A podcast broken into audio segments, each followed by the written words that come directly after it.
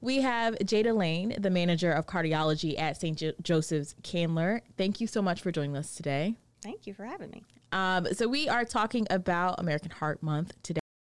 Wanted to have you on to kind of talk about a couple of things. First, we'll get started with you giving us a background of what your day to day is like managing all those cardiology departments. Oh, well. Um, so I have the Heart Hospital for cardiology. So we have um, the cath lab, electrophysiology, um, non invasive cardiology, and we have a pre and post op um, unit upstairs, which houses like um, our outpatients. Yeah. And so, if you could sum up the importance of raising awareness around heart disease, what would you say? Um, so important to recognize the signs and symptoms of heart disease um, for emergency purposes and uh, for just being seen by your doctor to prevent any kind of um, cardiac event in the future. Yeah, and so when people come to your department, what kind of things are the most common? What kind of issues are the most common that you see?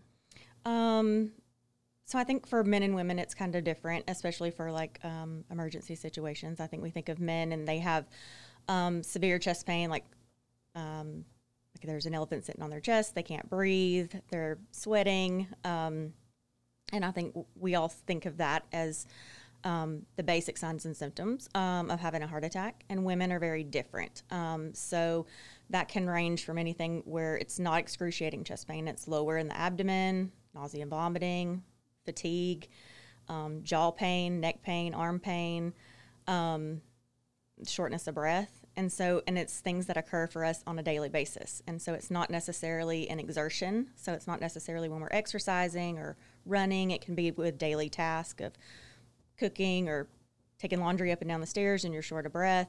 And so it's things that we don't really recognize as signs and symptoms of heart disease. Yeah, and being used to jaw pain, it's right. things that we're experiencing any day of the week. Right. So when should someone say this is this is not anything normal? I need to get to the hospital. Well, I think um, you're the only one that knows if it's not normal. And lots of times when we have women on the table, when you ask them if they've had these symptoms, they're like, "Yes," and I knew something was wrong. I just didn't know what it was.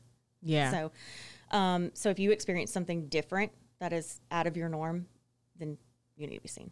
Yeah. And so from that moment, say you're in a place where you can't get yourself to the hospital and you call an ambulance, what kind of things should you expect um, if you know that this is a heart event? Oh, if you think you're having a heart attack, always call 911. Don't drive yourself to the hospital. Call 911. Um, when EMS gets there, they'll they'll do an EKG and determine whether you know um, you're having a heart attack, an active heart attack or not. Um, they'll get you to the hospital, um, and depending on whether it's an active heart attack or not, um, lots of times we can bypass the emergency department, get you straight into the cath lab. Um, or if you need to, to go to the emergency department and be seen there and then go to the cath lab, we can do that as well. So from beginning to end, there's a whole system in place that'll start from the moment they find out it's your heart. Yes. Okay. Um, for women, is are there things that they should know that might be more common when it comes to women in heart health? Um, just those really, like I said, just abnormal things that you don't think of being um, symptoms of heart disease. Could you kind of explain the, the differences in AFib versus a heart attack? Oh, yes. Um, so that's more of our electrophysiology department. So a, any kind of arrhythmias um, go through like our um, electrophysiology department. So yes, you can have. Um, so really, heart attacks are more blockages than anything else, and so um, AFibs are um, are any kind of um, abnormal um, heartbeats that you're having. Okay.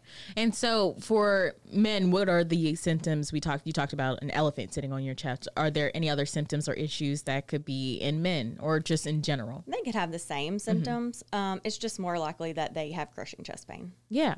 And so part of your department is the cath lab. So can you kind yes. of explain what that is? Yes. Um, so in the cath lab, um, we we of course do outpatients and emergencies. Um, but um, those cath procedures have come a long way, but you're um, you're awake during the procedure. But we do um, give you some sedation, so you're kind of sleepy.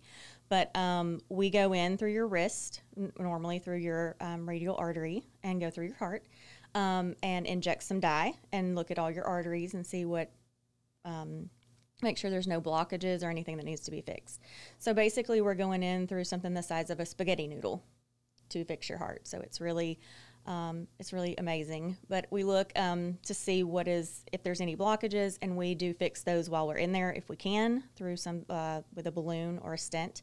Um, and get those opened up. Um, really, what we're trying to prohibit is anybody from having to go to open heart surgery if we can.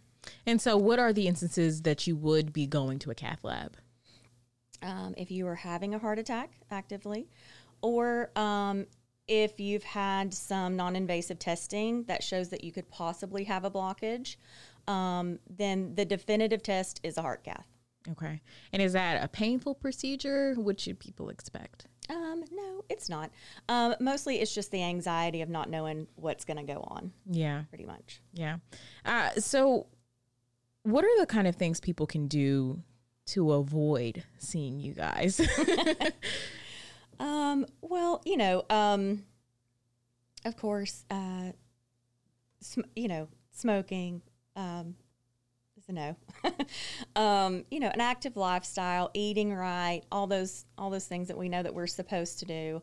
Um, and you can do all those things, but you're never going to outrun your family history. You know, so if you have a family history of heart disease, um, it's best to be seen, you know, by your doctor. So tell me more about how people can feel if they get an appointment with any department within cardiology, if they have to come to you guys, what kind of things are detrimental or should be a cause for alarm?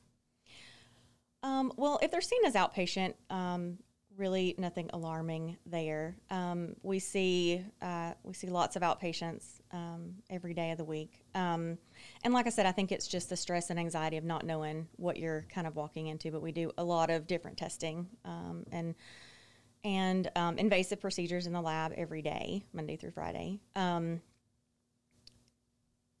and, and then, of course, if you come in emergently, uh, that's that's kind of a different story. If the ambulance is bringing you in, but um, of course, we're going to take very good care of you either way. Yeah. Is there any call to action for people um, to educate themselves on heart issues, on heart health, or just any more um, activities they can do to make sure that they can keep healthy? Yes, I can always go, um, you know, um, online to look up, you know, heart health.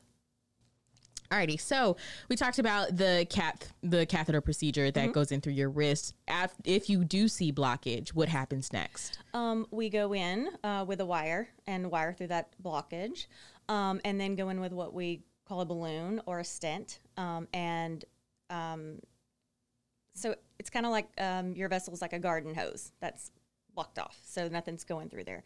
And so they go in with a balloon or a stent and blow that up so that the blood flow can get through there. Okay. So And so once they see the blockage, how are they how is the wire handling that? Do you know like what exactly happens?